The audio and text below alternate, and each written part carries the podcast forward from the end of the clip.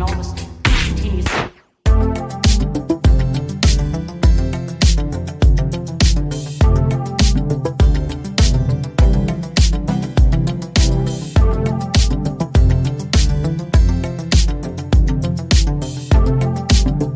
Hey everyone, welcome to the Kindred Spirits podcast.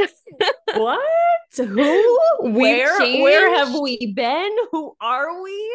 We'll get into it. Also, our hair is the same color. Yeah, it kind of is. it kind of actually literally is.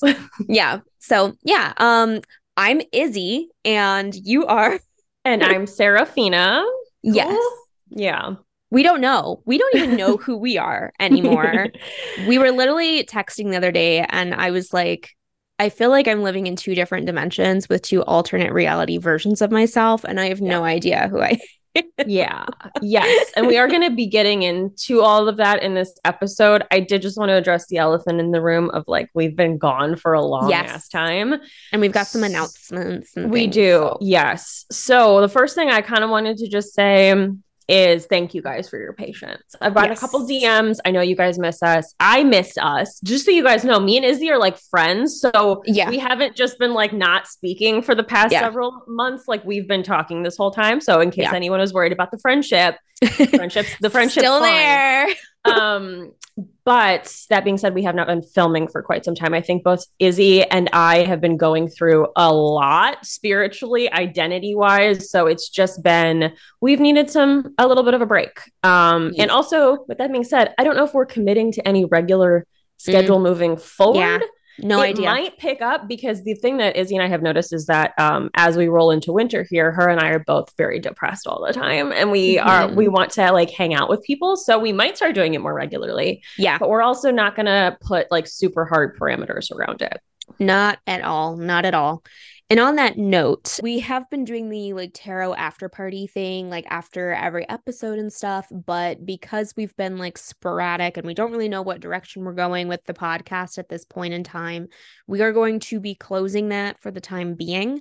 Yes. Um, the Ko-Fi, I mean, we're not gonna like close our Ko-Fi account. So like if you guys, I mean, and this is by no means me asking anybody to do this, but if anybody was just like, hey, I want to give you like 50 cents, like feel free. Like you can do that. But we're not gonna have the memberships, at least not for right now. Mm. I don't know what's gonna happen in the future. We clearly have no idea what's going on. But we just know that like we can't necessarily commit to anything right now just Yep. because of different things going on. And honestly, like for me, doing the tarot after party, like it, it's fun, but then like we end up the reality of the situation is that we end up filming for like four hours at a Yeah. time. Mm-hmm. And it's just like a lot. So it is. yeah. So if we do end up doing some kind of like membership or something in the future, we'll definitely let you guys know. Um, but thank you to everyone who has been supporting us in that way. It really does mean the world to us. And um, yeah, I just I don't really know what else to say other than thank you guys so much for believing in us in that way. So Yeah. yeah. we missed you guys as well. Yes. Um, yes. I think one of the big things, at least for me, and we can get into this because this kind of relates to why we're calling this the Kindred Spirits podcast, which, by the way, full credit to Izzi. It was totally her idea, but also what a name, you guys. Okay. So I want to talk about why. For me personally, I have been, I don't want to say obsessed, but I have been very fixated on finding people to listen to that I feel a sense of camaraderie with. Like, we don't have to agree on everything, but I need to, when I'm listening to people on the internet, I need to know that you at least know at least somewhat the version of reality that I'm in, which is getting increasingly more and more difficult as things get weirder in the world and as I get weirder as a spiritual person. So Yeah. I have been struggling to find kindred spirits on the internet. And honestly, maybe this is conceited. I don't know. But editing our podcast has always been made me feel a sense of community. Like I it's not me. I'm not like Sarah, you're so great, but I do I like the conversation that we have and I feel like we always create a sense of camaraderie and like kind of a community if you if you want to call it that here in this space. So that's something that's really important to me. I feel like in the times that we find ourselves in like feeling like you're a part of something or feeling like you're not going crazy, like at least one other person sees the world kind of the same way that you do is so essential. So Yes. Yeah. For me, that's why the name resonated so hard. I don't know what your inspiration was if you wanted to get into that. It came to me when I was reading this um the guidebook for this oracle card and it's from the medicine heart oracle which is like my new my new staple deck. The kali oracle was like my staple deck for like literal years since 20 i got it in 2020 um but this is my new this is my new staple. I still have the kali deck and all of that but i mean we'll, mm-hmm. we'll get into it. We'll get into it. Yeah. Um but uh yeah, it was actually I was reading the guidebook message for one of the oracle cards um in that and it was talking about friendship and all of that and of course when it was talking about having this sort of like soul level friendship with somebody I was thinking of us, you know, you and me because I feel like we really have that and I really value that and appreciate that. Um but there was also an event that took place like right before I got that and it was actually my one of my babies one of my puppies passed away. Unfortunately um my little yorkie bentley um and honestly it sounds kind of i mean it might sound silly to someone who has never had a pet or just like doesn't connect with animals in that way but he was a kindred spirit to me you know? Yeah. He was like totally he was there with me through everything. Like I had him for basically 10 like almost 10 years. Wow. He was my first fur baby that I adopted after, you know, becoming an adult and like moving out of my parents' house and like all of that and he was with me through literally everything. He was with me through leaving the Christian church. He was there with me through um my whole ordeal with Kali and then he was there with me through the beginning of the next stage of my spiritual development and then he left. Even in him leaving he taught me a lot. And so i just the whole kindred spirits thing i want to i want to focus on valuing those relationships that i have in my life mm. more. Yeah. And so that's kind of why i was drawn to that name when it came to me. And then also I know you and I have been sort of talking about changing up the format of the podcast too, because we were just like not really feeling it the way that we were doing it, which you guys, honestly, people watching and listening might not even detect a difference in the way that the podcast is going to mm-hmm. go if you've been listening for a while. But, um, you know, just having like a, a topic that we talk about and then like having these bullet points and everything like on the back end. That's kind of how we've been doing it. But now um we kind of just want to come on and be two friends talking about our spiritual lives and um everything that that entails and my cat is in my lap. I'm going to actually let me put him outside just a second. Okay. That's where the inspiration came from and that's kind of the reasoning behind part part of the reasoning behind the change as well. Yeah. I love that. I couldn't agree more. I feel like this has been something else that's been a part of this shift in my spiritual journey is realizing that I have kept myself lonely as a direct mm. result of my wounding. So as yeah. I'm like uncovering like a really big thing for me like it's even like a joke in my family is that like oh Sarah doesn't like being around people. Like Sarah's really yeah. like antisocial and like introverted. Not true. Yeah. I have distinct memories pre trauma. I know that's like a loaded word, but like hi, hello yeah um pre-conditioning pre-wounding of like being very outgoing and like having yeah. a lot of friends and getting really excited to go do stuff and i'm like okay so i think i've constructed a whole personality that isn't actually me yeah. and this i mean this is will be like the majority of what I talk about for my personal updates. But I couldn't agree more with your point of like having relationship like it is okay if you're someone who that's very introverted maybe you're like me it is okay to desire friendships and like meaningful mm-hmm. friendships because i do feel like a lot of the reason many of us become introverted is because it's hard to find people that we feel like we relate to yeah. you know? But it's okay to want that and like it's possible yeah. to find that and totally. Oh yeah. yeah. It's yeah it's hard.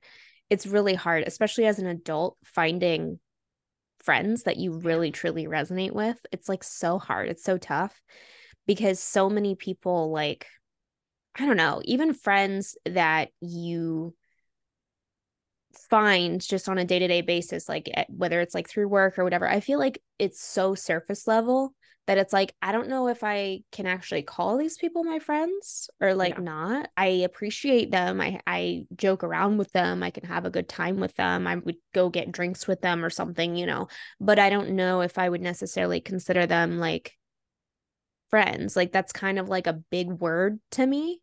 And so yeah it's tough and i think i think it's not so much about like oh i'm such an introvert it's more like in order to consider someone my friend friend i need to have that like deep connection with them and it's just really hard to come by unfortunately I know it is. It Yeah. absolutely is. Also, the other thing I really like about this name is that, and this will kind of launch us into some of our spiritual updates here.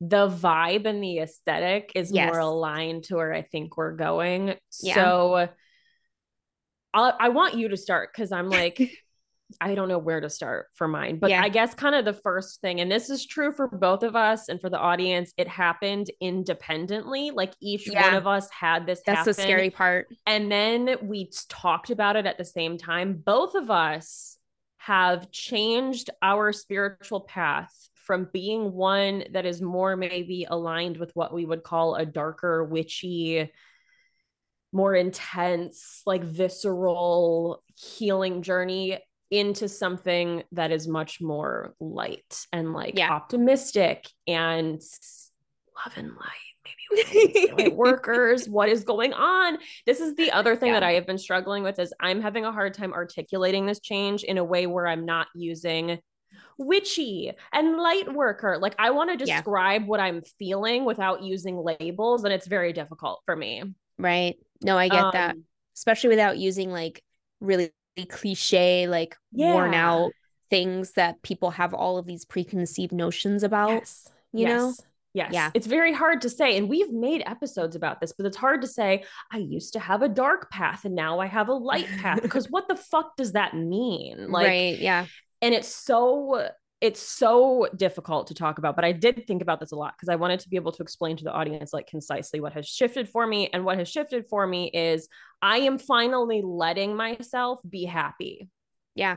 that's what it is that's what Yeah. it is i am allowing the part of me that has always existed what i would maybe call the bigger part of me the higher part of me that is genuinely optimistic about where we are going as a collective and about where I am going as an individual. And I'm actually letting her exist and Yeah. not constantly shooting her down and telling her to be more realistic and keeping her small because that was the trauma response. So that's Yeah. what I mean.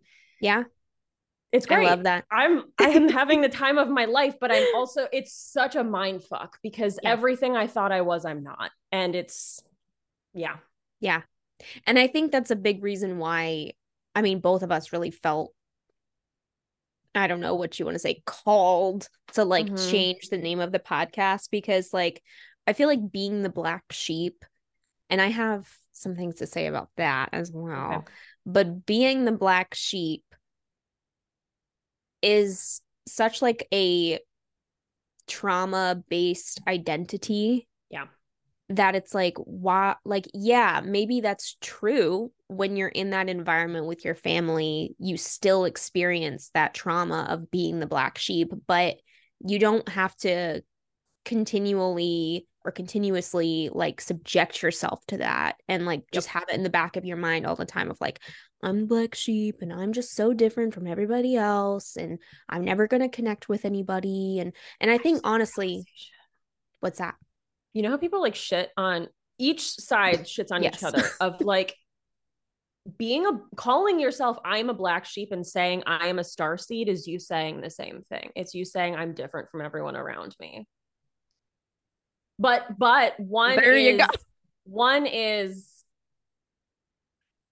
with love. One is Yeah. more of a victim Yeah. Mm, mentality of I'm which different hi we did that for like Yeah, a year yeah, and yes. more but thank yeah. you yes and still also it hurts like a mofo when you are the only one that feels a certain way like i know the pain of that on a very visceral level so in no way am i am i downplaying that but calling yourself a black sheep is that the energy of being different, but the negative side of it, calling yourself Mhm. a star seed is like I'm different, but like I'm here to help, or like light worker, Yeah. like I'm here to help. And I don't think it ha- you don't have to pick one or the other. I'm just like tonally, aesthetically, th- that feel it feels like the same energy skewed Right. di- differently, if that makes sense. It's like two sides of the same coin. same coin. Yeah, Yeah. basically. Yeah, totally. Totally. I totally agree. You wanted to say something about black sheep that I'm curious. What, what did you want to say? Oh, I had this realization the other day um with the new guide that I'm working with, uh, which we'll get into that. But I, I need to actually pull up how I worded it to you going through all the Jared Leto memes. Oh my Or god. Leto, however the fuck Yeah. you say it. So for the audience, because I feel like you should keep that in there. We don't just like talk about Jared Leto for funsies. It was an autocorrect. Like you were saying keto. You were Yeah. texting me about keto and it auto corrected to Leto, like Jared Leto. And then we haven't stopped laughing about it since then. So Yeah. yeah. We're gonna make some t-shirts with Jared Leto on it Yeah. for our our girly spiritual retreat. yes. Uh okay, yeah. So the the whole thing about like being the black sheep, I had this like breakdown yesterday, and it's really appropriate that we're filming this today, TBH, because yesterday I was like an emotional wreck, and I don't even know why. Like I was because sometimes I can be an emotional wreck like around like my period or something, but like Mhm. that had just ended, so I should have been like peak emotional capacity Yeah. you know but like Yep. i wasn't and so i don't really know what was going on but um i was just like crying all day and i was thinking about all these things. I was looking at old photos of like my family and everything and i was like i'm just like over here just doing whatever the fuck i'm doing and totally separate from everyone else. Like i'm not like anybody else in my family. Why can't i just be like everyone else in my family? Like there's this deep like yearning that I get from time to time to just like be like them so I can fit in or find camaraderie or find that kindred spirit, you know, in people that I'm supposedly supposed to find that in being my family. Um but I had this realization with this new guide that I was that I'm working with and she was like, "Actually, you're the only normal one in your family." Um and you struggle with that and it hurts to be the only quote unquote normal one and normal is relative of course but this is just how she phrased it to me. It hurts to be the only normal one in your family because then you're like s- seeing other people's pain that you love so deeply and dearly that they can't even fully feel. And so mm-hmm. you're experiencing all of their pain and you're experiencing all of the the the what's the word I'm looking for? Like harmful patterns that they're stuck in from the outside looking in that they don't even realize yeah. that they're in. well, and the worst part of I'm sorry, I cut you off. No, that's okay. Go ahead. the worst part about that, at least for me, is that it's one thing if you have like you, where I'm like, I know you're aware, like you're mm-hmm. conscious, you're aware. If you like had a bad day and like yelled at me, like that's one thing, like whatever, I can roll that, I can roll that off. Ah, I can, I can like be like, all right, she's having a bad day. But it's another thing to be yelled at or to witness a, a shadow and know that that person doesn't even know that they even have shadows at Yeah. all. Like that is a certain level of hell to be in the presence of someone with a very low degree of awareness. It, it's a special kind of hell, uh, Yeah. especially right now. And Yep. so, yeah. Yeah. Yep. Yeah. And it's not just happening within family units, right? It's happening on a global level. And Mm. that's where the whole like black sheep slash star seed thing comes in. Cause it's like you can see all of this and you can see, you know, maybe not because like, you know, not to like kiss your own ass too much, but it's like you can see truths that other people can't see. Maybe you don't have the whole truth, but you can see it more clearly than other people can. Yeah. and it's very isolating and it sucks. But if if you find yourself in that position whether it be in your family or just in the world at large it's like you're not only here to experience the pain of that you're here to to shed light on it. You're here to shed light on it because you're the one that can see it. So you're the one that is meant to to expose it in a way Yeah. The dynamic shift, because this was something my new guide, which we'll talk about in a well, but my new guide is is very blunt in terms of like you need to start seeing yourself accurately and the human brain works in like a hierarchical way of like more advanced less advanced better at something less better at something and like we tend to as black sheep star seeds light workers whatever you want to call yourself. As the weird as the oddball out we tend to think we're the wrong ones or we're the less qualified the less whatever where it's it's the opposite. You're probably the most aware most aligned person in the room. So it's literally the exact opposite of what we're defaulting into. And uh, the other thing that she told me that has really helped me with this is again not from a place of judgment but of course you know that it's like you're in the presence of teenagers or children in some cases. You're just older. You're just older. And the best part about that is is when I'm in the presence of like a 12-year-old, I don't sit there and go, "Why what is wrong with you? Why can't you figure it out?" Nor do I sit there and go, "Oh my god, I'm so much better than you." I just sit there and I'm like, "That's what being 12 is like." It's just being a 12-year-old. And it's like it immediately stops making things frustrating some somewhat, not completely in some cases, but it just takes the edge off of it where you're like, oh, that's a kid, even though the person's 60. But like spiritually, mentally, this is a, it's a child. And then they'll figure it out. You know what I mean? Like they're still learning lessons. Every child eventually grows up a little bit. So it just, I don't know, it makes me feel better. Yeah. it helps. yeah, it definitely does. It definitely does. Yeah. So, do we want to get into a little bit of our updates, our new guides, mm-hmm. new mm-hmm. slash maybe not new, just newly aware. I don't know. Yeah. You want to go first? I want you to go first. okay. So I've tried to backtrack to think exactly what started this because I it's eclipse season. It's for sure eclipse yeah. season. I will say that. But before eclipse season started, I and I just remember this today. I sat down at my altar and I had been taken to the brink of a shadow that came up for me time and time again during eclipse season, which is the shadow of constantly checking. Like I have a certain level of neurosis, had working on it, had a certain level of unchecked neurosis where I was constantly checking for problems to solve. Usually manifests as like problems with my house but it yeah. manifests in other ways too that I'm slowly becoming more aware of. So I was brought to the brink of like, I can no longer handle this at my altar. I was crying. And I said to the Morrigan, I don't know what made me say this, but I said, I consent to my initiation. Just well, then. and well, I'll be damned. Did I? Um, from there, I was actually had a moment of synchronicity to buy a book that I, will probably make a video about at some point, but it's called the Sophia Code.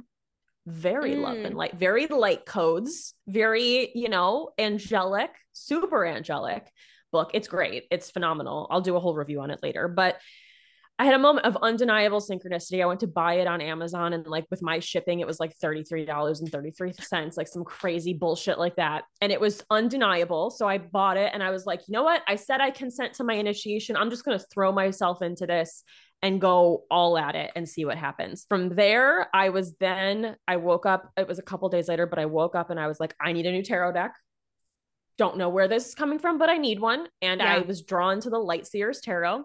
Super love and light deck. It is a little bit more grounded. Like there's like, you know, if you yeah. pull like a, so- a card of swords, it's not like, oh, but they're daisies. No, it's like it's swords. you know what I mean? So this person has just daisies coming out of his back on the Ten of Swords. Yeah. Yeah. but the main thing was, and my particular brand of of the a light path is just it's not like bypassing or like painting a happy picture with like awful shit. It's just saying I'm focused on where we're going. And that was the thing the Morrigan was like shifting me from was like you're very focused on channeling the problem. I need you to start channeling the solution. Where are we going? What are we doing with this? And again, and I could talk about this for hours. This is a whole separate conversation. But yes, that is, we're still in the thick of it. But like, she wants me to go where we're going and like focus on that. So that was kind of the new tarot deck thing. And I'm like, okay, here we go. We're doing it.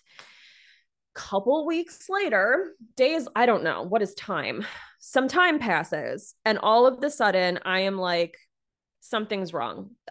The name, the Morrigan, isn't right something's wrong. I didn't know what it was. I didn't feel a presence leaving me. If anything, I felt a presence coming in that was similar, yet somehow stronger and different. And so I just went to my altar and I was like, listen, if your name's not the Morrigan, or if I'm wrong, you got to tell me. And it's got to be super obvious because I'm going to fight this super hard. Let's be real. Long story short, it is Arianrhod. And I think I brought this up on the podcast, but I had had a dream several months ago, six months ago to be exact, where the Morrigan told me I was going to start a blog called The Secrets of Arianrhod and I was going to write it for six months. And then six months later, I'm broken down asking the Morrigan if her name's the Morrigan. And then she gives me Arianrhod. And I'm like, Jesus, fuck. Okay.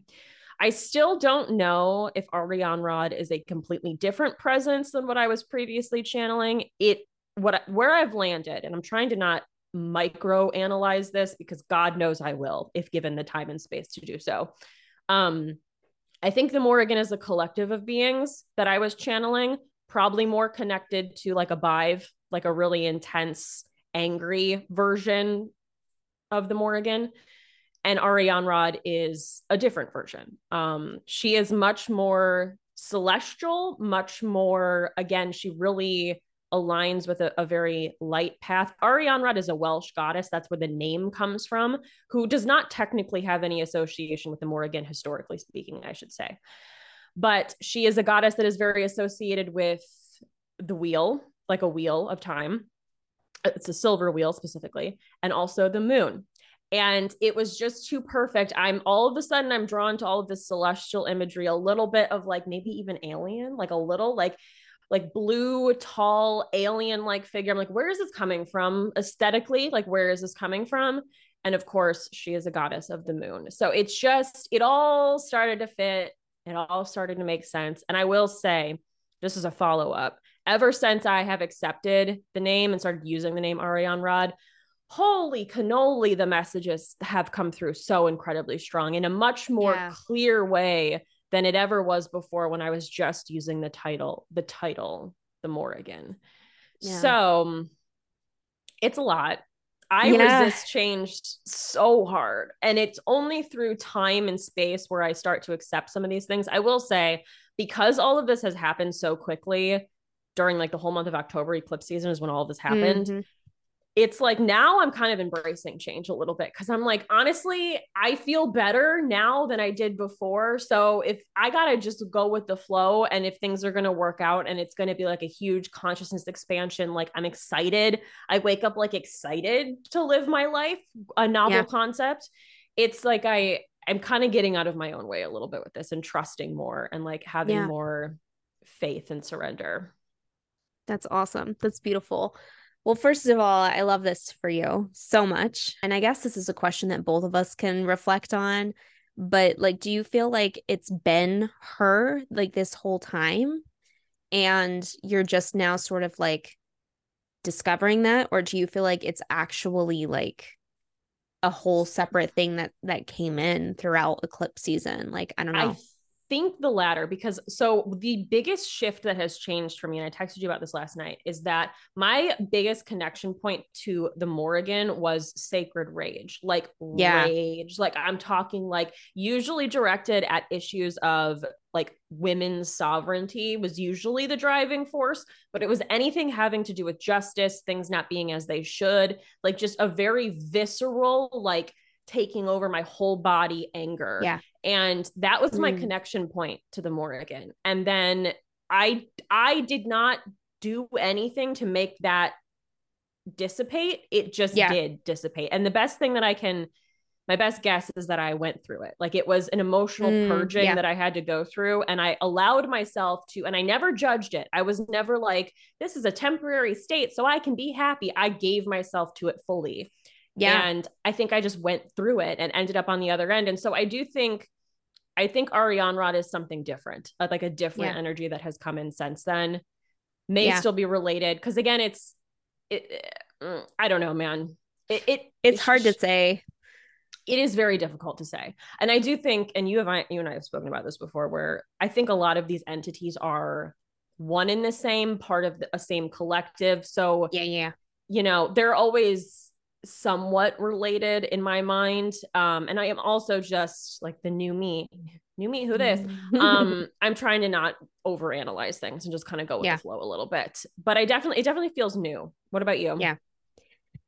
Yeah, so I guess just for the audience, I should describe a little bit about what's going on. Um, okay, so clearly, first of all, elephant in the room, I introduced myself as Izzi as opposed to Kalika. Um, there's a reason for that. Um, I'm just, I don't know.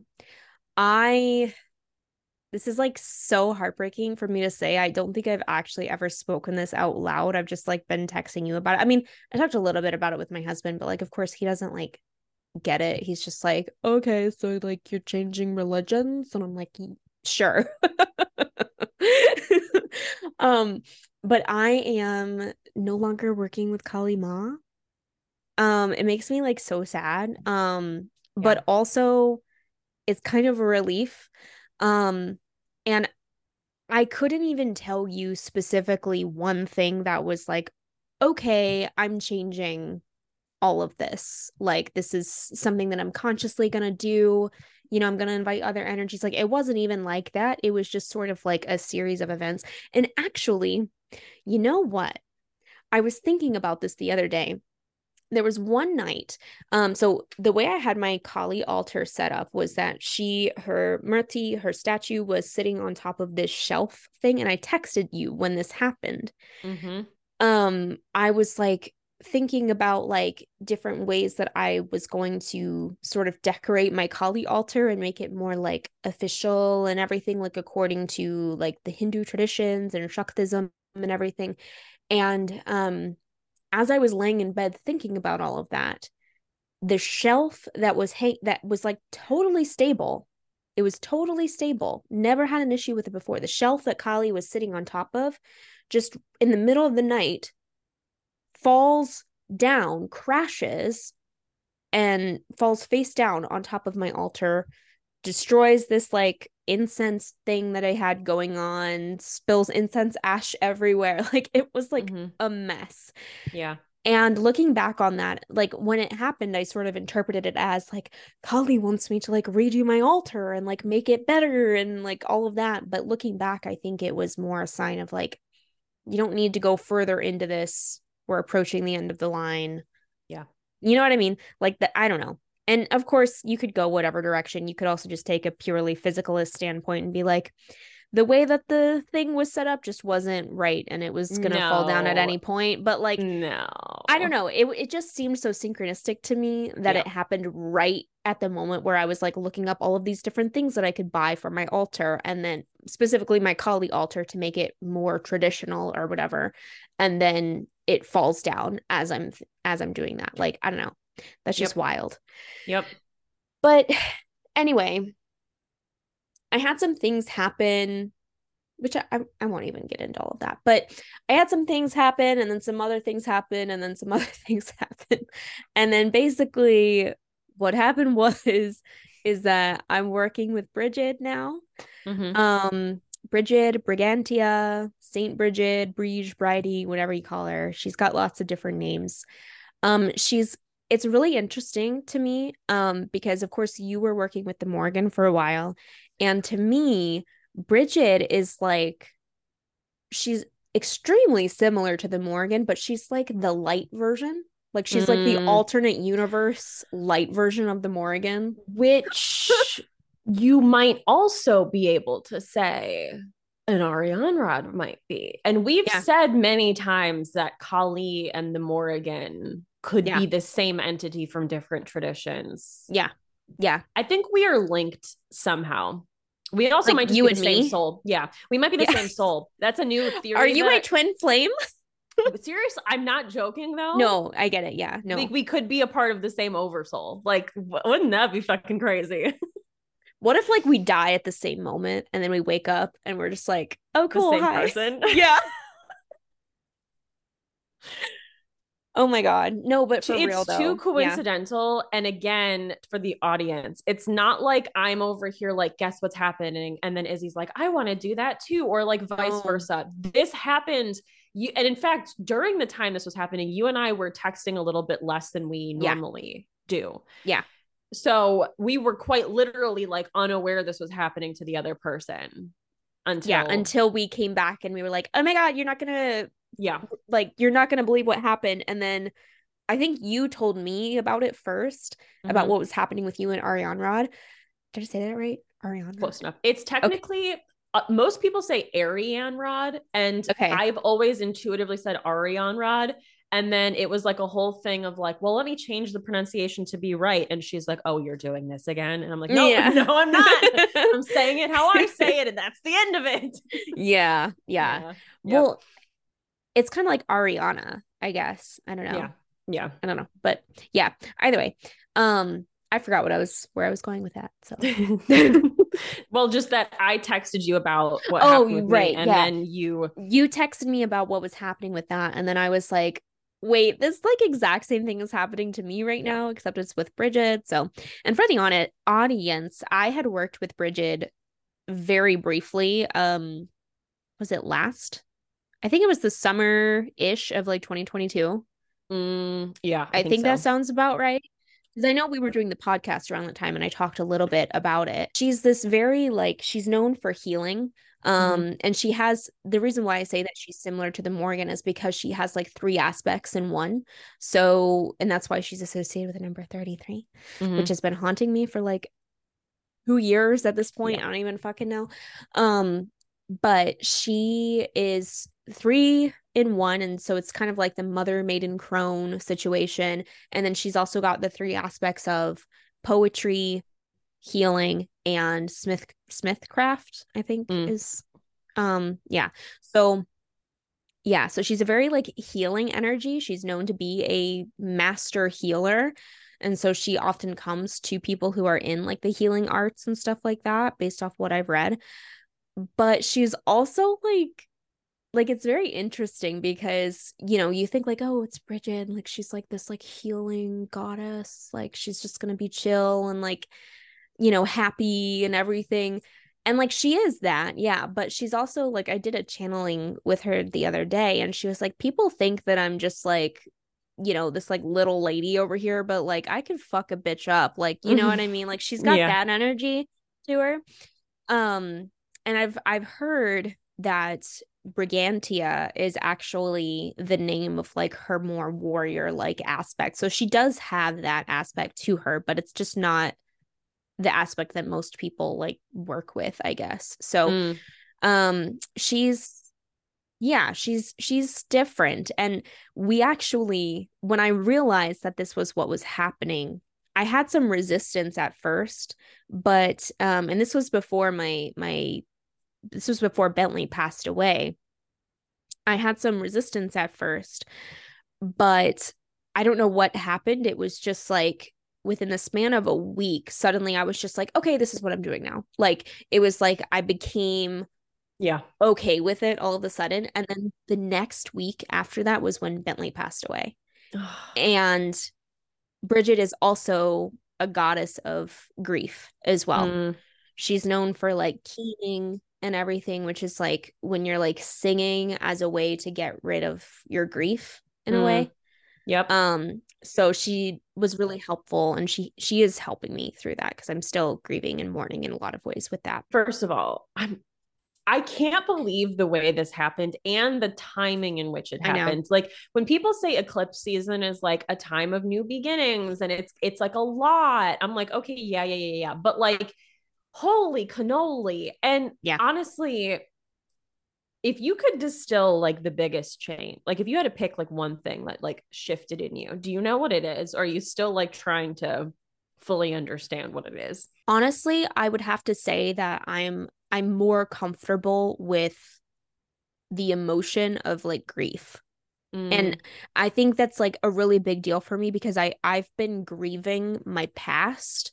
and like my lack of connection with my family and everything for such a long time and i've been trying to like to like hide it you know what i mean yeah. but like now it's sort of like nope this just sucks and it's just i'm allowed to be sad about it but that doesn't mean that i have to live in it like live in the past you know what i mean Yeah, like you're allowing yourself to feel your emotions. yeah Yeah. what about you I feel like literally the exact same thing. Not grief, but happiness like joy. I because again and in fact it's it's wild to me watching myself back. You can see the level of anger in everything yeah. about me. I'm heavier like denser. I mean also i've lost a lot of weight but like unrelated. Like energetically but it's I, not though. I don't think it is. i you know now that i say that i can see where that's coming from also. And i think part of it too is like being here, like I was brought here as like this is like a healing period. Another thing that's interesting is Arianrhod is tied to like fate, like destiny mm. and fate. And I can't shake the feeling that I, something big is supposed to occur in my life um, yeah. in terms of like why I'm here. And I feel like every shadow that I have been healing lately has been to prepare me for that. And I don't know what the mm. hell that mm. to be clear, but here we are. Yeah. Um, so yeah it's like i'm letting myself feel emotions now and like yeah. like actually like i one of the first things i i said as this was happening is like i think my emotions are coming back online. Like i think yeah. i'm feeling again. And because i had dissociated from from my body for like the longest time. Yeah. And i don't know what it is. I think something just shifted in me and i'm feeling now which yeah. it's a lot.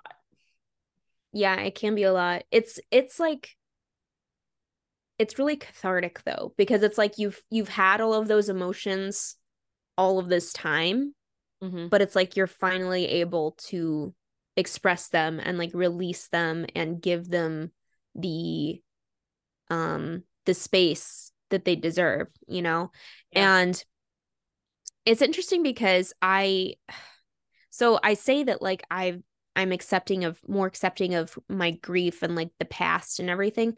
But in that, it's like I'm also more accepting of like my present moment as well. Because a, a big part of like for me why I felt like separate from most of my family, especially on my father's side, um, is because I'm I mean, first of all, I'm not religious like they are.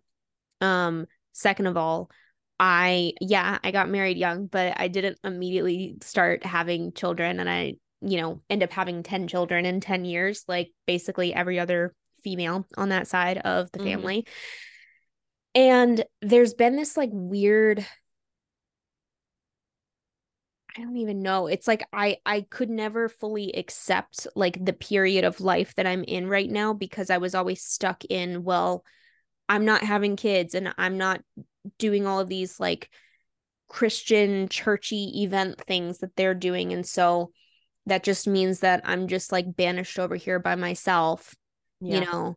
And so it, I was never fully able to appreciate the moment that I'm in and like the stage of life that I'm in, you know, because like I do want to have kids someday, but I, right now is not the time. Mm-hmm. I can tell you that much. like I'm still excited every time I get my period a little bit. mm-hmm.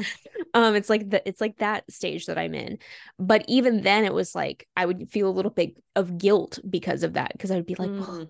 like I these are my my prime childbearing years. Like I should be like, you yeah. know, doing doing this right now, but it's like no. And I actually had this like thing last week I like updated my wardrobe a little bit and it feels a little bit more like I don't know, it just feels a little bit younger if that mm-hmm. makes any sense. And it it was kind of this moment of of like, wow, I'm actually like accepting of myself as I am right now and the stage of life that I'm living right now and I'm allowing myself to enjoy this period of life you know for the next 2 or 3 years before we actually start like settling down and like having kids and like all of that. Mm-hmm. And I really think that Bridget played a big role in helping me like move through that. that makes any yeah. sense. Do you feel like you were asking yourself for for permission? Like you were Yeah. Cuz oh, okay. So yeah. last weekend, I do this thing on the weekend, Saturday and Sunday, where I have my coffee, but I sit in bed and like I don't leave the bed until like noon and i don't want to do that like it but it's like a like an inner teenager rebel thing. And i was asking myself i'm like why are you stuck in bed right now? Because i noticed i was stuck. I'm like i'm feeling stuck. Like i like i can't move or like i'm fighting myself. Like what's going on? So i talked to myself and i basically came to the realization that half of me has an impulse to like want to do something. And then that part of me asks another part of me for permission to be able to do it. Like I am not asking myself, what do I want to do? I'm asking, I'm having an impulse of wanting to do something and then asking myself if I'm allowed to do that. Bro, what the fuck? Interesting. Interesting. These mental little prisons we put ourselves in. yeah. This is another thing it's that's been happening to me is like I am becoming almost against my will aggressively aware of all of my thoughts and what Yeah. what those thoughts mean and like what I'm doing and what I'm creating with those thoughts in my own body and like Yeah. it's never ending. Like I'm having to like give myself breaks of being like okay just don't think about don't Just don't no- think about thinking. don't notice like truly it's like the op- i'm having not to like brag but like i'm having the opposite of mindfulness problems where like i'm not having to be intentionally mindful i'm having to give myself breaks from being mindful constantly Yeah. And i didn't Yeah. do that either i think that's part of like the i consent to my initiation thing and like turning things on like certain things got turned on for me Yeah. got turned on during this eclipse season but like genuinely though Interesting. It's interesting. So, yeah, I had a question and it just disappeared. Oh, one thing I did want to ask you, and you don't have to talk about this if you don't want to. Do you want to address the like religion thing? Mm. Yeah, I ca- Okay. like I'm kind of scared, but Bridget is like, you gotta, you gotta. Yeah. Well, she doesn't really tell me what to do, but you know, she's advising me that it would be good to talk about. So, so yeah, so the religious piece of it. Um, I wasn't really sure if I wanted to talk about it or not, but I think it's it's it's a good thing to talk about, and I think, yeah, I just think it'll be good to talk about. So, I I don't consider myself to be religious anymore. Um not necessarily because I had this like big falling out of like this belief system is toxic and like blah, blah, blah, blah, but I've kind of like come to this point where I truly genuinely and th- this is part of it and there's another part of it that I'll address in a second but I genuinely see most belief systems as like copy and pastes of themselves. Root of all religion is hey, there's something bigger going on here than just what we see. And I do believe a lot of the things that I but I mean, I believe basically everything that I believed, um, you know, within Hinduism and my time in Shaktism and working with a guru and everything. Like, and I appreciate that that uh, time in my life, and I don't hold any resentment towards the system of Shaktism or towards the institution of Hinduism. Like, I don't hold any resentment towards that, and that's something that Bridget was like very firm with me about. She was like we're going to move on from this as long as you're comfortable with it because that's another thing. She's been very um respectful of my boundaries and everything which is something that I am not used to. Still Mhm. getting still getting accustomed to that. But she was like you know we're moving on from this this belief system or this like religious label you could say but we're not going to hold resentment. We're not going to hold regret. We're not going to get angry we're not going to do all of these things because that does not that does nothing for anybody. It's just holding you back. It's just keeping you stuck in it. Um but what i do disagree with as far as like basically most religious institutions goes is the way that like the leadership is set up and the way that you are supposed to basically in all religions whether it be Hinduism, Christianity, Catholicism, whatever, you're supposed to have this like weird power dynamic with a religious leader that like knows more than you do, that holds some sort of authority over your spiritual practice and what you should believe, what you should be doing. That is what I disagree with. And that is what I have a problem with. And that is a big reason why I'm stepping back from that. So, Yeah. I um I can tell you this now because I never told you this before, but when you first started going down the religious path and you like started claiming that and like saying like I'm religious now and like I'm doing this, first of all, the majority of me was like very excited for you and like fully trusting you to navigate your own path. So I just want to say that. But Mhm. there was a part of me that was like, after all this time and all this shit we've been talking about religion on this podcast, you're gonna go ahead and join a religion on me? Like, what the fuck? there was a small piece of me that had that reaction. I get that. and I this is actually, if I can pat myself on the back, this was a moment of like a previous version of me would have not said something because I don't think I've ever been confrontational in my life, but maybe would have had a little bit of an attitude. Do you know what I'm saying? hmm And I fully grabbed a hold of myself and was like, "Hmm, she'll figure it out. Like, I trust her. She's got a good Mhm. head on her shoulders. Like, she's intelligent. She knows her own path. She'll navigate this appropriately. yeah. And look exactly what you did. You navigated it appropriately and it didn't drive this huge wedge between us. Although I will say there was a point in time you started getting religious. I started getting super angry about politics and we did kind of drift a little bit. yeah. I don't know if you picked I'm sure okay, so yes, No, I you did. pick up on it. Yeah. Um and it was just I was like it was almost like I was witnessing it happen where like not to get like super woo woo, but it was like we were like we were on a similar vibrational path and then we started like slowly like our 2 little Mhm. worlds started slowly going in different paths a little bit Mhm. Yeah. and then and i don't know maybe this is the universe being like nope actually you two need to be together so maybe that's the reason our paths are now so damn similar i don't know but it definitely happened a little bit and it was both No, of our yeah. like faults fault there's no fault it was just you know no, yeah. how life there's happens no but. There's no fault to it. It's just, yeah, no, I definitely felt that. And I think that is, I don't know. I, I did have these moments too where I was like, I felt the old religious me sort of creeping back up. And I didn't like that. But at the same time, it was like, I didn't know what to do with it because I was like, but I am religious. So I guess I just have to coexist with this piece of me. Like, I don't know. I think a lot of it was a shadow of mine that was sort of creeping back up to the surface that needed to be dealt with.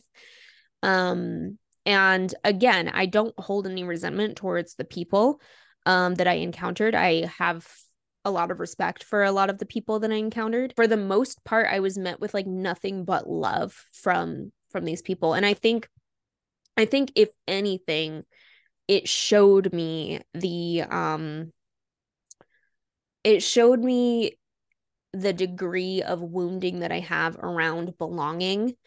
And because I really deeply desire, not just back then, but right now, I desire to belong to a group, to belong to, you know, something that is bigger than myself.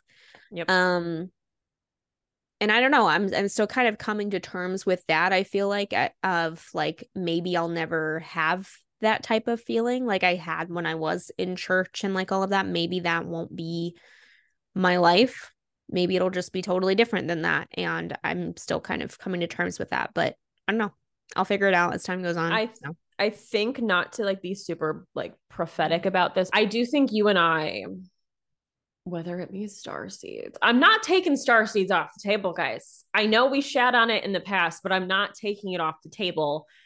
There's something about us, and I would venture to say the majority of our audience that is different from a, a, a huge number of those that we are surrounded by. We're quite spread out physically. Like whatever we all are that is similar, be it like old souls, be it aliens, I don't know, can't tell you, but whatever the hell it is, we're here for a reason and we're spread out. And I think the older we get, the less that will be true in terms of, I think a lot of new souls that are coming in are doing so from a place of a higher state of awareness. So I think at some point, because I've had this vision before actually, of like when we're like 60, we're like no longer the only people that think like this and live our lives. Wait, like this. you and me? Yeah. Like you and me, we? Okay. Yeah. Like we, like all of us, like all of us that identify as seeing the world from like a spiritual lens, whatever spiritual Yeah. lens that may be. I think that is the direction we are headed in. I think that's the direction we are headed in. I think there will come Yeah. a time where that's no longer fringe. Um, I mean, I hope so. I hope so. And I think, I don't know, it's hard for me because it's really difficult for me to trust people. And it's really difficult for me to like trust that like somebody actually understands me and like actually gets me because I've been misunderstood so many times and I've been like burned so many times by people in the Mhm. past. And so I think another thing that I'm sort of realizing about myself that I need to work on before we get there is like me just actually being open with with people. And it's like, well, you know, you're on this podcast and like you've had YouTube channels and like you talked about all this stuff, but it's like there's a difference between just me, you know, recording a YouTube video or being on this podcast with, you know, my friend or whatever versus like actually going out into the world and like speaking my truth to like just in general to just people that I meet Mhm. and then seeing who resonates from there. Like there's there's a big difference. And so I think that's something that I need to work on and I think that's why it's in a lot of cases easier to just be like, well, I'm just going to join this religion. And then we all think the same and we all Yeah. believe the same things. And therefore, that makes these people safe. But as we know, that's not really true. So it's, Yeah. it's I think what we need to do is start going to the grocery store and just like being like just talking to people be like and how is your new new earth ascension process going today and just become like the crazy because i you know there's the there's a gap uh and i'm getting better at it but there's a gap between the the fullness of what what i think in a woo woo mystical sense versus the words that i say sometimes i'll do a channeling and i'll watch myself back and i'll be like you need to go there like you need to just say the whole thing because then i'll watch someone else who's like just the most out of the box, like just going for it, like aliens, new earth, like all the way. And I'm like, they're Yeah. doing it. Can you can you show up I can't you do it? who you are? Like, and I know, Yeah. and I'm trying to like love the piece of me that's doing that because I understand why she is doing that, but I still have work to do of like sh- actually showing up as I am all Yeah. the time. It's tough. It's real it is tough. It is I'm getting tough. better at it with my husband. Um, because I know you and I have Yeah. talked about that before too, of like you get nervous to like share things even with your husband. Um, I channeled for him the other day. I how'd that go? It was good. It went really well. I did automatic writing. So I, I read back the writing, which I do feel like is the safe way of channeling for someone else. Yeah. But I just like fully went for it. And like he was actually Yeah. like really uh really appreciated it, which was Aw, cute. Yeah. that's awesome. Mhm. Yay, that's so sweet. I've done tarot readings for my husband before. That's Yeah. actually why we moved where we moved because I did a tarot reading about it and this is what Oh, told us it this is what it told us to do basically. yeah. Um and I think it's been working out. Um so yeah. One I of the things I can't wait for is when everything in the world gets so weird that he realizes that walking a spiritual it doesn't have to be like I'm right about everything. I just mean that I'm right about there being more than what we think in a spiritual sense. And then he, Yeah. I'm I'm like waiting for the day when he goes, Oh fuck, so can you tell me what does this mean? And I can be like, Yes, oh my god, this is what's happening. And it's happening and this is what it means. yeah. And then obviously let him, you know, walk his own path from there. I don't need to be like yeah. the spiritual leader of our family or anything, but I am I am excited for that possibility because again, Me I do think we're gonna we're gonna get to a point externally in the collective where it's like you're either walking some you have some sort of spiritual path like guiding you or you've just Yeah. like, lost it. Um, yeah. No, I agree. I my husband's very like he's open. He's Mhm. very open to things. He doesn't mm, like have like a path or anything. But something I've noticed is that he's like obsessed with like Odin for some Mhm. reason. Like everything he buys is like Vikings and like the the razor thing he bought this like fancy like old fashioned razor thing and it was called the Odin and then he was doing this like he stopped doing it since but he was doing this like on- online like software thing called the Odin project which was like you. Yeah. yeah. And so it's just like he's very like I don't know. I feel like if he ever did like start walking a spiritual path, I feel like that would be His, his direction. But like yeah. Viking. Yeah, Yeah. that's interesting. Yeah. I I don't know about my husband. I thought like Odin was around him at one point, and then I now I think it might be the angels because I that was kind of and okay. Let me say something absolutely out of pocket. Um, I think that, Ariana Wait, is he an angel? no, no, not that I'm aware of. Perhaps I don't know. We might all be, to be honest with you. That might be the thing we think we are. Um, I think Arianrhod is a seraphim. or more accurately, I think the goddess realm, whatever we think the goddesses are, is the same thing as the angelic realm, which is also the same thing as the celestial realm. Like, I think all of these different, like aliens and angels and gods, I think they're all the same thing. Oh, yeah, a thousand percent. Or somewhat related. But I've really just been vibing with like seraphim in general, which kind of also explains the name change a little bit. Seraphina. Yeah. Yeah, a little bit, a little bit. Um, and I just I can't shake this feeling of like Arianrhod is has like an angelic celestial presence to her. Like it's Yeah. very angel adjacent. Yeah, thousand percent. Oh, one thing I did want to talk about is the switch, and I know you talked about this a little bit on your channel, but I don't know if you've like changed your mind since then. Mhm. But the switch from using like, you know, Arianrhod is my goddess versus Mhm. now it's like she's my guide. Yeah. Do you still are you still like on that Yeah. Route, do you think? Okay. I think so. I mean, I will say, like, when I'm explaining to her, like, what is the name Arianrhod? Well, she's a Welsh goddess. Like, I'm not going to refuse to say it out of some like Right, right, yeah. thing, but I I don't have a god. Yeah. I, I have a guide. Like, she's my Yeah. guide. She's my teacher. I'm like, I'm like working, not beneath her, but she's my mentor. She's guiding. me. Yeah. So it just doesn't make any sense because uh, there's, I mean, look, and rightfully so, because a lot of the people that do this are resurrecting old traditions, and then like that's a part of their practice.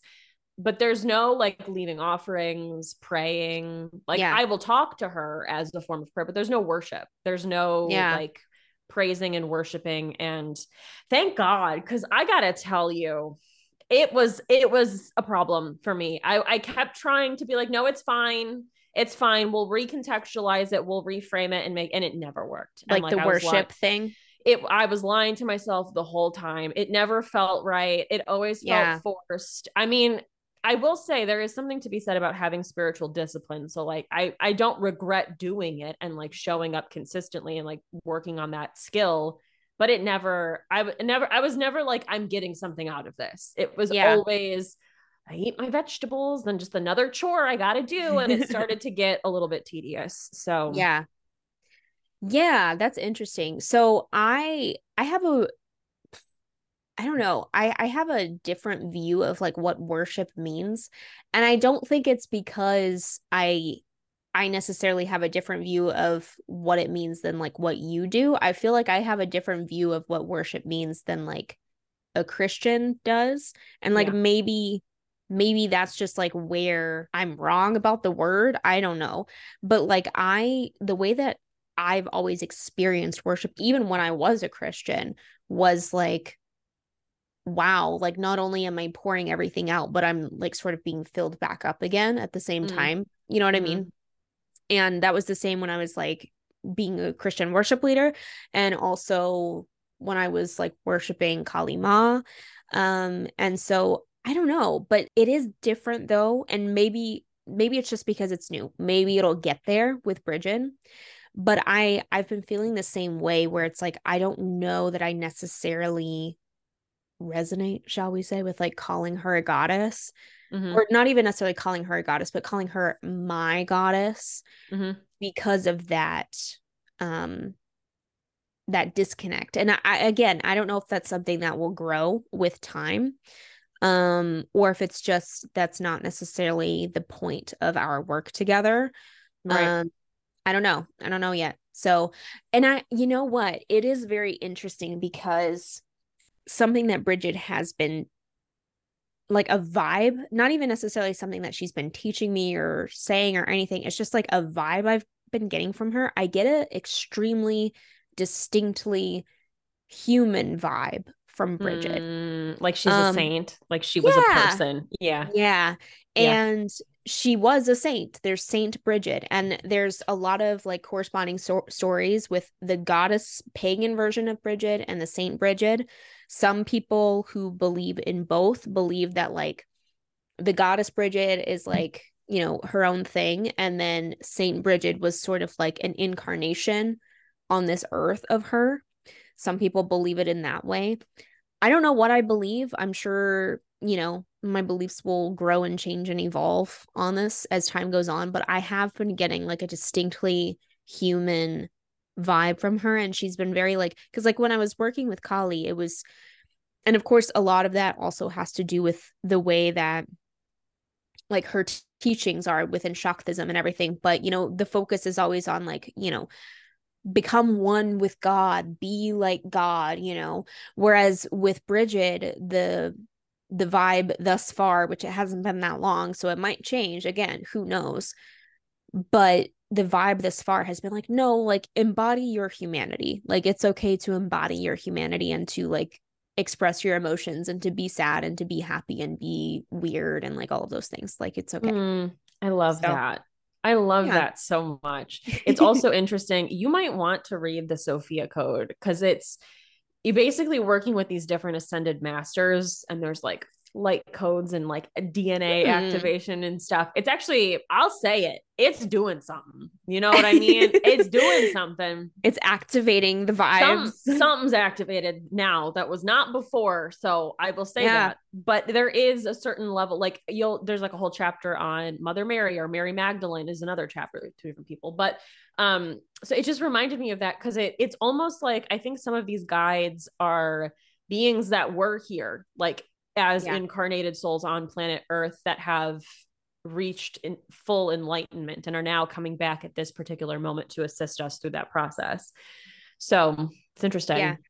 there is a concept within i think it's tibetan buddhism or it might just be buddhism in general but there's a, t- a concept within buddhism it's called the bodhisattva and it's Yeah. literally just that it's the enlightened human souls that come back in one way or another whether they're incarnating again or if they're just coming as like a spirit guide you know in order to assist the enlightenment of humanity the ascension if you will Mhm.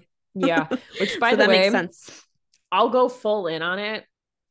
I'm all the way in on New Earth. Like I'm just gonna Yeah. say it. And I'm also all the way in on like this is the lifetime for a lot of us to actually reach full awakening and full uh, ascension Yeah. enlightenment. Yeah, I agree. So, So, I know I'm not there yet. I'll tell you that right now. Um, Yeah. but I do I do feel very strong like this is the lifetime that we're doing it in. yeah. So, question for you. What does new earth mean to you? Like, do you think that we're just to like wake up and like, oh my God, the earth is new? Like, do you think that's to be like, what does it mean to you? my best guess thus far and this is this is a something that this is like a primary thing that arianrhod and i are working together on so i leave myself open to allowing this to evolve but my best guess is that the earth will continue to face cataclysms man-made and otherwise that are are a direct result of humanity's lack of consciousness. And there will be those of us that dedicate ourselves to the process of awakening during this time. And we might not all be physically incarnated at the end of it but those that are left after the cataclysms have ceased will be the ones that have chosen to awaken and then they will rebuild the earth from there.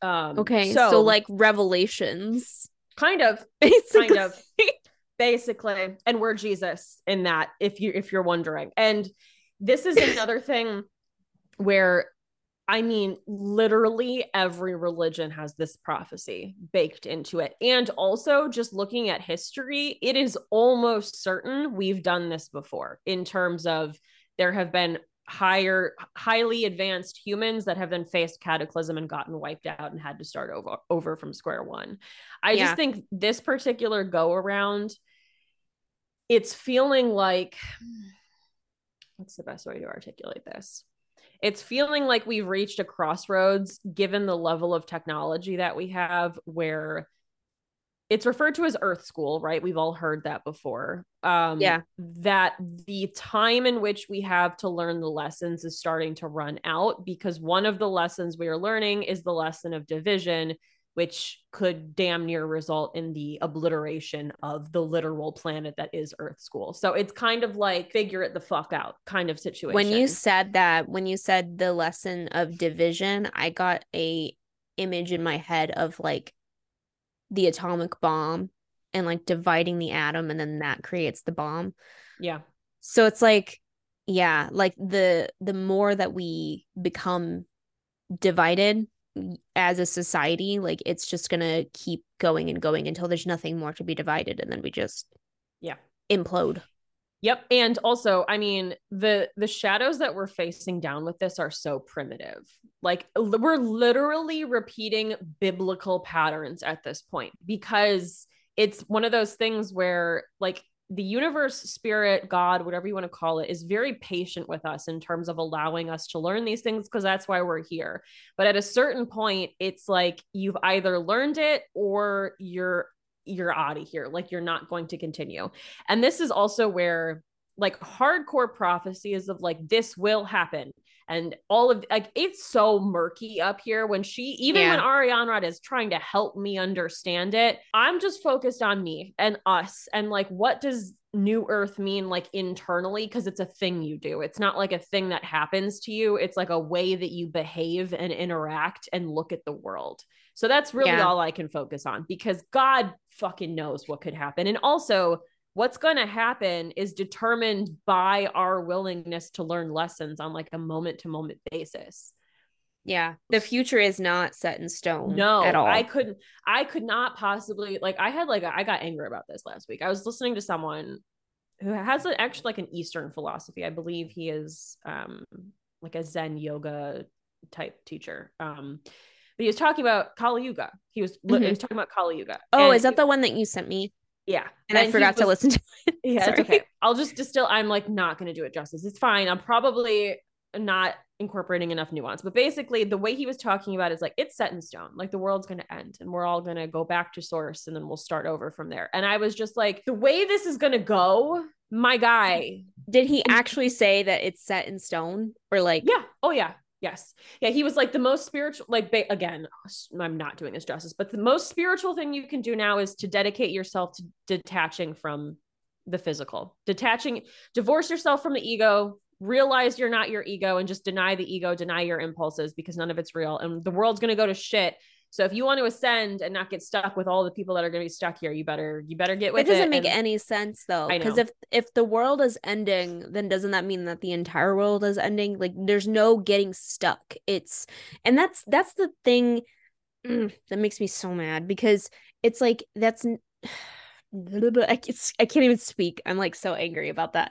Like that's what makes me so mad about not just like the people who most of the people who talk about Kali Yuga online or just people who talk about like ascension and stuff like a lot of people they'll they'll put this like urgency behind it of like you don't want to get left behind and I'm like Mm. excuse me this is not the fucking rapture like calm down like Yeah. everybody is going to be okay everybody's going to be fine one way or another. Like yes we've got like all of this shit to deal with. We've got a lot of institutions that have to come crumbling down before we get there.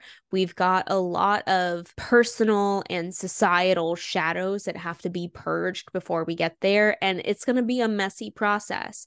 But like soul wise spirit wise i have always believed that everything is going to be okay and that's why I've struggled in the past to like talk about this stuff. Like there are things that are going to happen and, and they're going to happen one way or the other. But in the back of my mind, I always have to remind myself that like everyone is going to be okay. Everyone is going to die.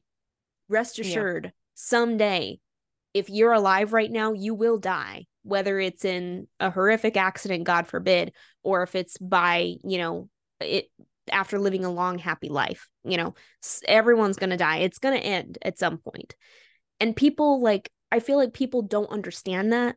And like that's what really frustrates me about this whole thing is like i don't know i feel like i'm talking in circles but No, I get what you're saying. And this was also, by the way, like, God, I'm not prepared for this. What the fuck is he? Let's call you Kalika. sorry Now I'm backwards. Now I'm calling you the other name by accident. Um, no, You're totally you're fine. saying. And this is where, so I have a lot of passion for there is something we can do about it, and there is a lot uh, in our hands. But I, Yeah. I'm, I'm not approaching that from a place of obligation most of the time. I'm mostly approaching that from a place of like reclaim your power and your sovereignty and realize the amount that is in our control. Like i think there's a certain vested interest in in making us think that there is nothing we can do about certain problems certain issues, the old ways, old consciousness, whatever you want to say, like it Mhm. thrives off of us thinking there's no point and like at the end of the day there's nothing we can do about it. I get really excited when someone's like like bring in the new earth, we can do this guys. Like I feed off of that energy and like that really gets me going. So I also put that out there because I know other people really enjoy Yeah. that and also it is authentic to me. Like I do genuinely feel like I came here now for this particular purpose. And like there is a certain amount of mission and purpose in this, but it does always come back to just keep walking your path. Like that is in essence what bringing in new earth is is just face your shadows, do your healing, be authentic, walk your path. Like that's really Yeah. what it does truly all boil down to. So you and I could like disagree about is there anything we can do? Is there nothing we can do? But at the end of the day, when we log off the call, both of us are going to continue walking our spiritual paths, Yeah. ergo contributing to this process. No, right? yeah. So yeah, I don't believe that it's pointless. Like I don't believe that life is pointless. I don't Right. believe that like things that we do or don't do are totally inconsequential. That's not what I'm saying. I just think that like from a perspective of the global collective and the universal collective, like if things are supposed to happen in a certain way, they're going to happen in that way. You know, whether it it manifests in one physical way or manifests in a different physical way, you know, like again, if you take just like physical death for example, like I might die tomorrow, you know, from like some freak accident or I might die um the next day after that from a different type of freak accident. But if i'm supposed to die of a freak accident and if that's written in the stars for me then that's what's going to happen you know? But within that time frame right? Within the time frame whether i die tomorrow or i die in 20 years or 50 years or 100 years or a billion years somehow you know the time that i'm here is important and i should do what i can with that time. But it's just I don't know. I feel like there's a lot of um fear mongering yes. and I think I think that's kind of been my resistance to the whole new earth or like ascension or whatever because a lot of people will claim they'll they'll put on this um mask of light and and love and I'm channeling to help everybody but then if you listen to their message they're like watch out for this and watch out for know. that I and I just I can't fucking deal with it. It's stupid. Like I just Yeah. can't deal with it.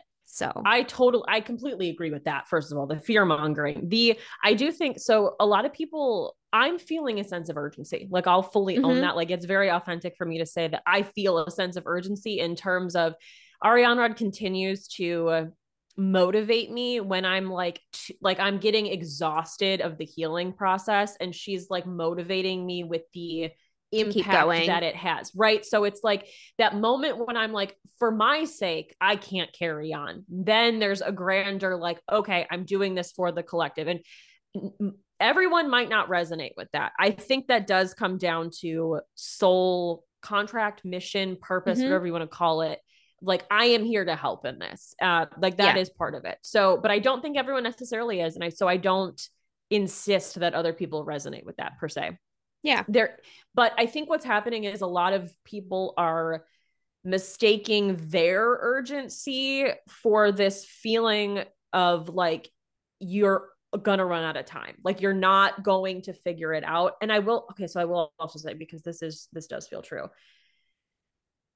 there are some shadows that we could potentially run out of time to figure the fuck out. I like again because we have nuclear technology like the shadow of division like separation consciousness it is it does feel like fucking figure it out cuz like we're almost not going to be able to keep giving you guys lessons like that's what it feels like Yeah. you know like when you ignore a shadow in your own life and it starts really small and then it's like it escalates to, to this huge point where you can't ignore it anymore like that's what i'm feeling if that makes Yeah. sense we're given small moments to learn lessons collectively and our willingness to do that or our unwillingness to do that kind of dictates how the rest of everything unfolds if that makes sense Yeah.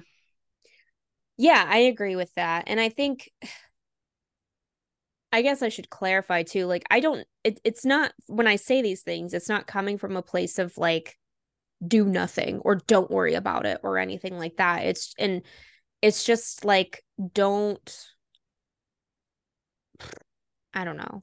I just feel like people take it and they go way too far with it. And then it becomes almost, it can, not always, but and I don't think you're doing this, but I think some people can bring it to the point of like those people standing, you know, outside the White House with their signs and they're like, Jesus is coming back. Like, yeah. For like confess your sins type of thing. And Well, I just do don't think, think, Jesus that's is coming back. I do think Jesus is coming. Not Of course physically. you do. Not Of physically. you do. Not physically. I mean Christ consciousness. His he is an awakened ascended master. Like that's what I view him as.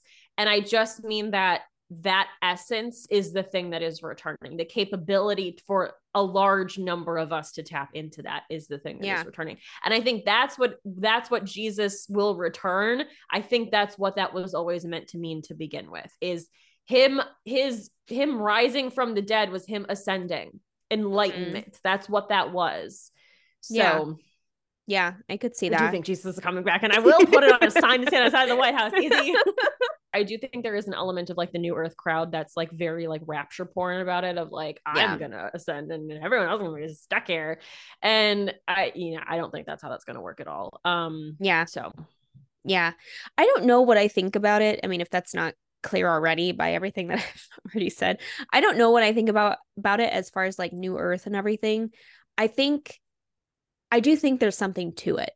I think there's something to it and I think that there is I do feel some sense of urgency about it, but I feel like for me at least it's more of like a personal urgency of like hey get your shit together like figure it out and i don't know maybe it's because i'm approaching 30 maybe that's what it is.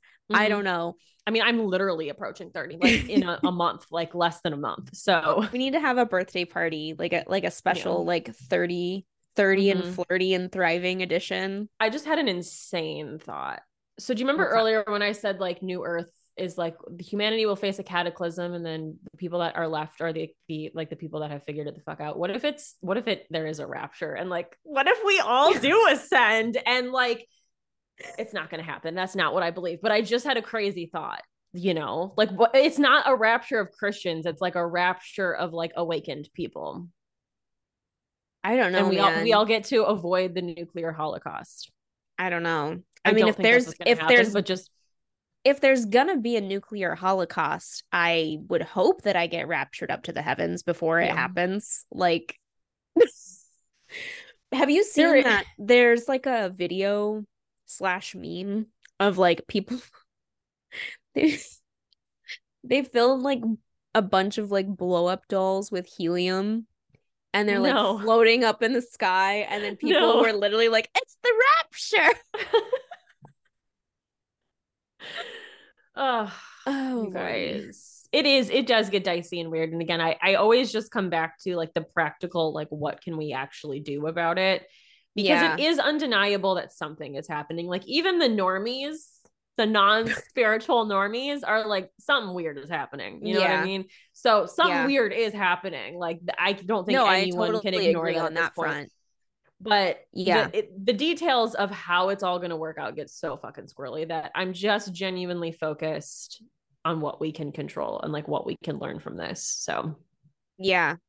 No, and I think that's great. I think that's beautiful. I mean, I in some ways I wish I could be like that. Maybe it's just the depression that's getting to me. Who knows? Um, but yeah, I I wish I could be like more like you in that way. I just I don't know.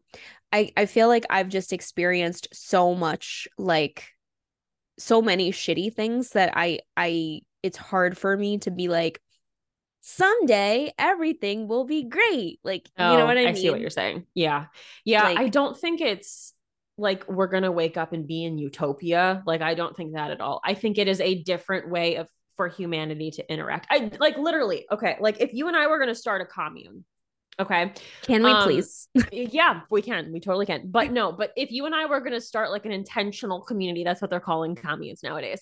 Um we're both we both have a certain degree of spiritual and self-awareness, right? So if we and like let's say there were five more of people like us and we started like a community and we started living together. Like imagine how we would interact with one another. Imagine if we had a disagreement how we would handle that or how we would divide Mhm. responsibilities or like if if something awful happened how we would navigate that together. Like it wouldn't be like how it is out there right now. So that's kind of more of what I'm talking about. Like just a large Mm, number yeah. of humans that are conscious enough to stop being so crazy and shitty and projecting shadows onto each other. That's really what it comes Yeah. down to.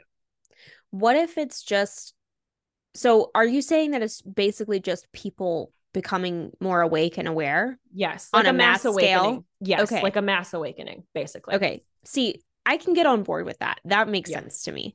Yeah. I feel like, Like, you and I, experience yeah. so much trauma collectively that it wakes us all the fuck up on a mass scale. Yeah. That makes sense to me. I could see that. I could I could see that happening actually. I feel like it's going to take a lot of shit for us to get there, but I could see it happening for sure. Yep. There's a lot of like loaded language when you talk about like new earth and like ascension and like awakening and stuff like that. I just think it's I don't I know. know. I'm working on it because I can get like kind of like weird about it sometimes, but I I genuinely do believe that something is happening. It's just allowing myself to believe it. Like I don't know. Yeah. I know. I get that. And also, I don't think mm, the people that are good channelers about this shouldn't expect anyone to believe anything. Like it's not a it's not a concept. I think a lot of us talk about it because it's exciting and once your intuition tells you that's what's happening and it feels authentic to believe it, then like talking about it is like fun. But on the on like a mass scale for like if I was telling my husband about this, like I'm not expecting anyone to believe anything. I'm really just wanting to get to like what can we learn from this? Like what's Yeah. going on out there and what can it tell us about ourselves and how can we use this to become better? Like that's the rest of it is fun. I am enjoying Yeah. it. I do enjoy it. And i will also say once you uh, once you i don't want to say it like this because it implies there's a right way and a wrong way to do things and that's not what i mean but like once the resistance to the words is no longer there and you understand what people are saying when they say things like new earth and ascension then it just becomes like fun like i know what you're talking about now and i'm excited and this Yeah. is kind of fun and like i like that we're talking about this so i don't know it Yeah. just it's re- it's resonance it resonates is what it comes down to Yeah, I get that. I get that. All right, guys. So since we're not doing the tarot after party, we figured we would just maybe take like a few minutes if we can keep it to that. Uh um to pull some cards and just kind of chat about I don't know. uh, Do you want to pull cards on the direction cuz I feel like whatever's happening, whatever language you use for it, like ascension, new earth, whatever. I feel like what we just experienced with our paths changing so quickly and everything is sort of like indicative of that. Mhm. Um so I don't know. Do we just want to pull cards on that whole thing? Okay. yeah And you're Now- you got cards already? in fairness, I am using the Star Seed Oracle. So it's important to Mm-hmm. know that because everything I'm about to say resonates with what you just said. But yes, I mean, it's skewed that way. So, one thing I did want to say what is so the direction of the podcast is we're just chatting about life. Um, but are you so are you full like are you interested in star seed stuff or like what's your stance on the word star seed and like No, I resonate with it. I do. okay I Okay. still have like it's it's one of those weird things that I like resonate with, but I'm kind of like I don't know. I don't want to say that I'm ashamed to resonate with it, but it's like I'm just sort of like yeah like sheepish about it. it's but- one of those things where you're like i feel like i need to explain myself like when i yeah, say this exactly. which i yeah i mean at, at some point we both need to just give ourselves permission to fully be ourselves which by the way one of the cards that i got is you're not for everyone um Dude. you're not for everyone embrace your weirdness and face your true north so i think and this is a very teal swan thing of me to say um i think the branding of the podcast the direction of the podcast is just authenticity which is in fairness Yeah. what it's been this whole goddamn time oh, but Oh, yeah. it's just like I am so disinterested in fitting a vibe or being an aesthetic or like I am just truly at this point flying by the seat of my pants in terms of what resonates. Like I'm going Yeah. for it. Whatever direction that takes me in, I'm going to go for it. And like one of the central things of my practice right now is, like I said, showing up as the truth of what I am in a given moment, regardless of if that makes someone else uncomfortable or like, but that's different than what you used to be. And like, which by the way, Amanda Ellis, one of my favorite channelers, channels Metatron. She made a video, put it out in September about October. And one of the things she said was, I'm going to be changing my setup here. And I'm not going to care if someone is like, but you didn't used to be like that. I'm just going to be myself as I am. And like, truly, that's what it is. Yeah. I'm just, if, if I show up differently, I'm not going to explain that. I'm just going to do it. I'm just going to do Yeah. it. And like that, let that be that. You're not for everyone. Embrace your weirdness. I think both you and I, not that this, it's weird. It's like one of those things where you attract an, a certain audience based on your level of authenticity. And I think both of us have been Yeah. trying to a- appease people or explain Yeah. ourselves or like be for everyone. And the reality is, is you just never We're will. not. Yeah. And when you do that, you water yourself down so much that you never attract your tribe, as they say, as the kids say, you never attract your people because you're not the truth of who you are. So, Yeah. Yeah. So, okay, so I got a few tarot cards. I got the 6 of cups. I got the 9 of pentacles mm, and the ace of swords. mm, hmm So, like definitely like recreating or restating in a different way that message of like you're not for everyone. Like I don't know about you, but I was a weird child. Like I was a yes, strange kid. Like, Yes. strange. Like I I mean, I was all into like the girly stuff, but I was like this weird amalgamation of like girly and like woodsy and like messy all at the same like I wanted to just like frolic around in the mud Yep. in my favorite princess dress. Like that's what I Mhm. wanted to do. It Mhm. wasn't like I wasn't concerned about keeping it pretty.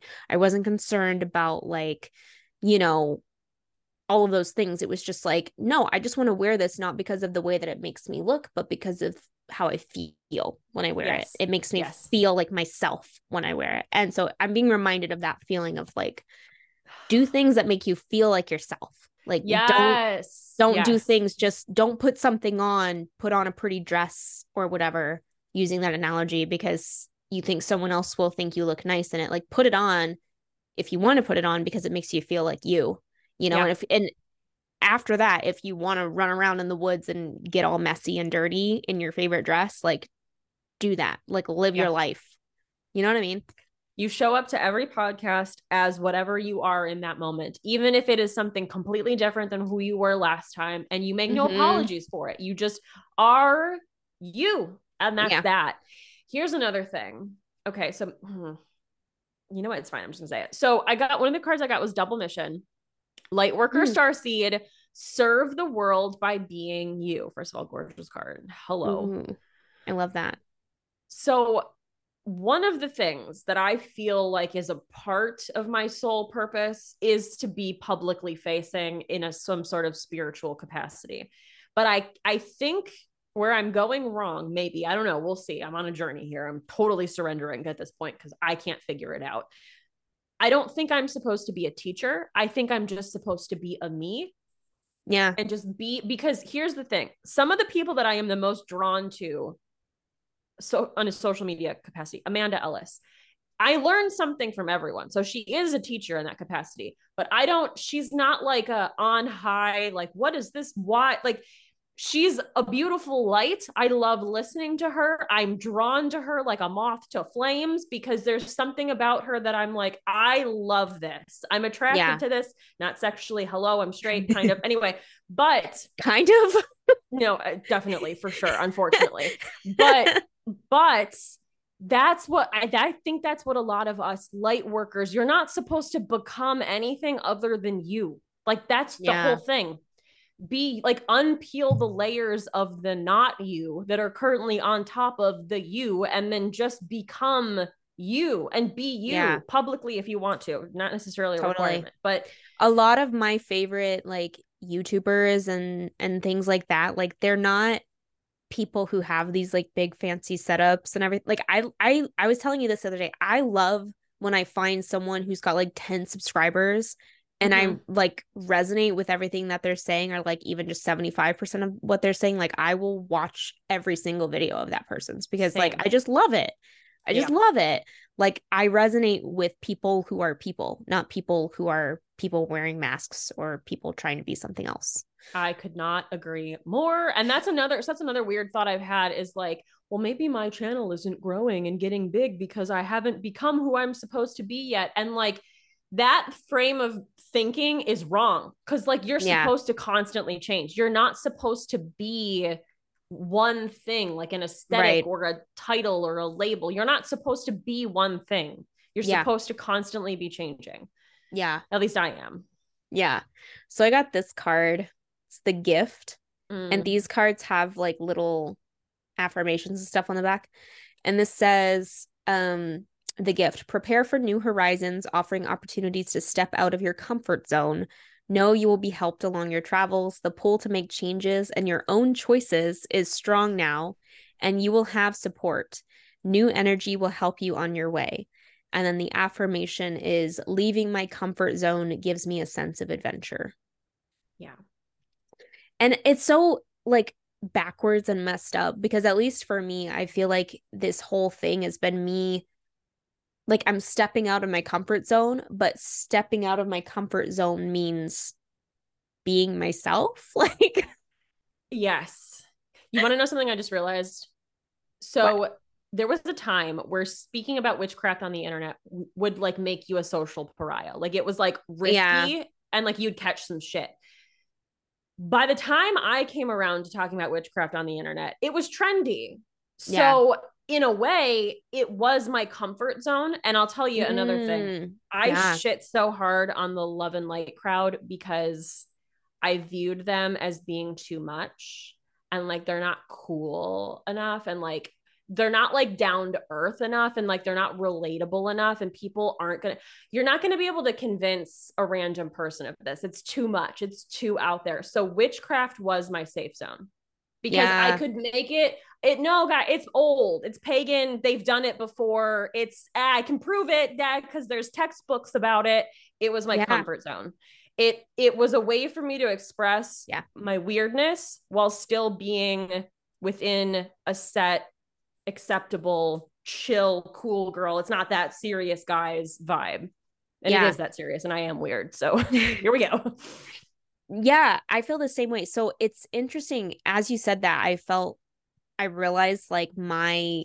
like I started off just like purely into like witchcraft and stuff and then eventually it ended up into me being um religious and it's like that was totally my comfort zone like a thousand Yeah. percent the witchcraft and then the religious piece like having that as like a like you said like a like a backup or whatever to be Yeah. like no like what i'm doing is like valid and everything because like Yes. people have done it for like a millennia or whatever like it's you have to i mean and again like i'm not saying this to be like oh if you're a part of a religion or if you're a part of witchcraft or like whatever then like you need to step out of that but like if it's not you Mhm. then boo it's not you like Yeah. Well, You and also, I mean, this is a specific p- pathology for us. Like, we both have a very similar wound when it comes to this. So, yeah, to your point, Yeah. like, not everyone that uses those titles is going to have a the same thing. Witchcraft is not everyone's safe zone, but it was mine. Like, Right, that was true for me.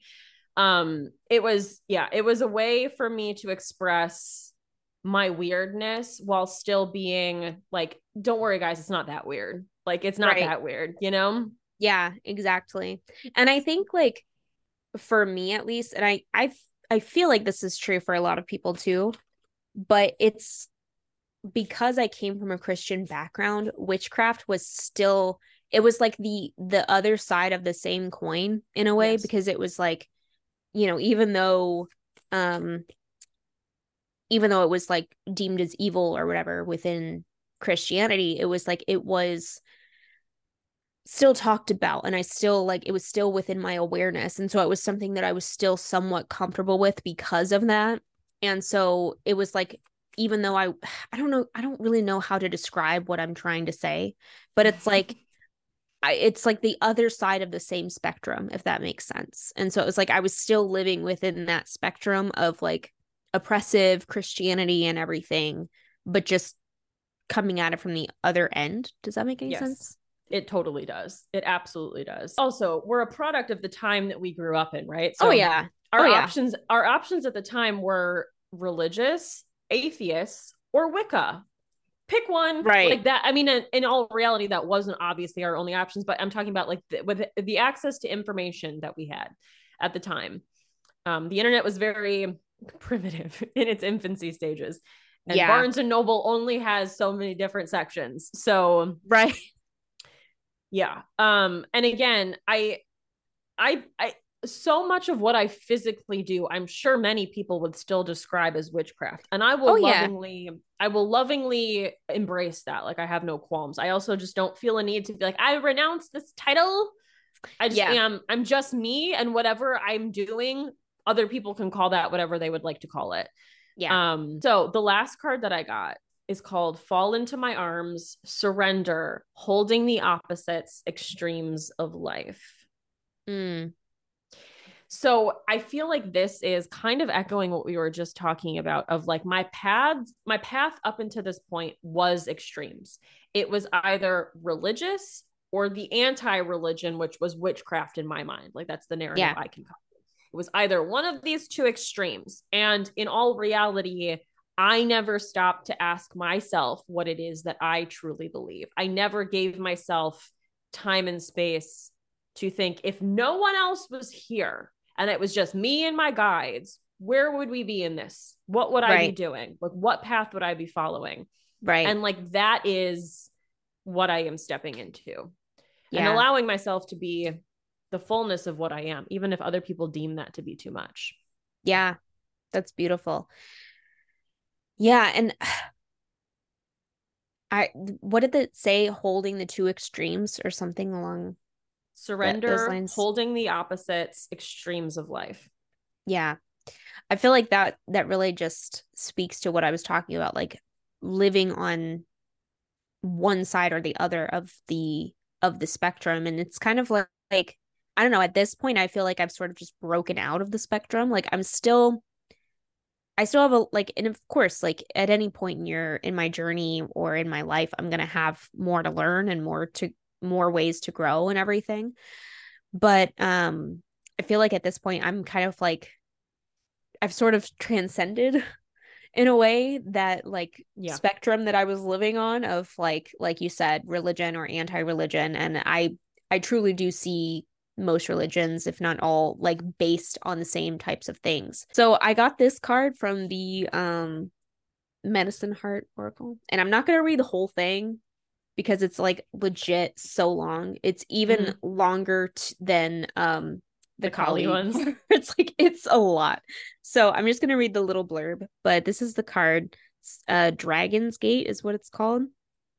And it says your effort shall bear bountiful blessed fruit beyond your current expectations. Rest when necessary but refuse to turn away from your goal out of fear or fatigue acknowledge how far you have come and you will gain confidence in your abilities to go even further on your path trust the inner urge to venture forth towards your heart's calling although you cannot yet see it you are close to crossing a significant threshold which i feel like that's what we both have been feeling lately Yeah. I don't know. You're close to crossing a significant threshold, overcoming a long-standing obstacle, and experiencing an irre- irreversible liberation. What your heart seeks is within reach. Do not give up. Yep. Yeah. I think what it all comes down to is giving ourselves full permission to just show up as we are Yeah. and not get like get rid of in like a bullying sense, but just lay to rest the voice in our head that has been asking, is this version of me gonna be liked? Is this version of me good? Is this version Yeah. of me right? And just be. Like just Yeah. be and see what happens. Yeah. Thousand percent. I totally agree. it's a journey for sure, but I think it's Yeah. gonna be a uh, a positive one, shall we say? I agree. All right, guys, we don't have an outro. No. I was thinking we could call our viewers kindreds. I like that. But- it's very okay. cute. Yeah. All right, kindreds. Uh, wait, I said that too aggressively. Okay. All right, it's like kindreds. children.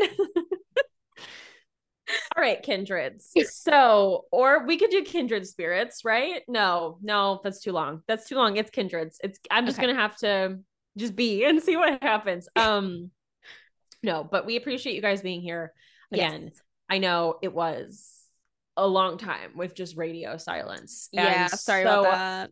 I can't promise that won't happen again, but also, and I did just want to say, we did not have any, knock on wood, any technology issues this week. No, we did were not. having a lot of last time when we tried to film. So I don't want to say it's a sign, but I will say it's a sign. Also, the code we used Zoom this time instead of the other program we were trying to use and we kept having problems with. And the meeting code ended in 333. Yeah, it did. It sure did. So I didn't even Yep. realize it. Sarah told me, and I was like, no, the fuck it didn't. You're lying to Mhm. me. And then I looked at it. Plus, like, oh my God. This setup allows Pipsqueak to be in the background. So he's just been there the entire time. I don't know. He's been so even- good. I know. He's been They're good really good. Yeah. But anyway, all right, guys, we appreciate you being here. Um, that was a lot. Let us know your thoughts in the comment section. Um, I'm interested to see what you guys have to say about this because I know name changes are a lot. I I promise you, we will not constantly change the name of this channel. This is probably the one and only time it will need to be Yeah. changed. Um, but also never say never because New Earth is coming and we're light workers and star seeds and we're going to bring about a new way of being. But I actually do believe that, like we actually are. So anyway, um, that is gonna do it for today. I have been one of your hostesses, Serafina. And I've been your other hostess, Izzi.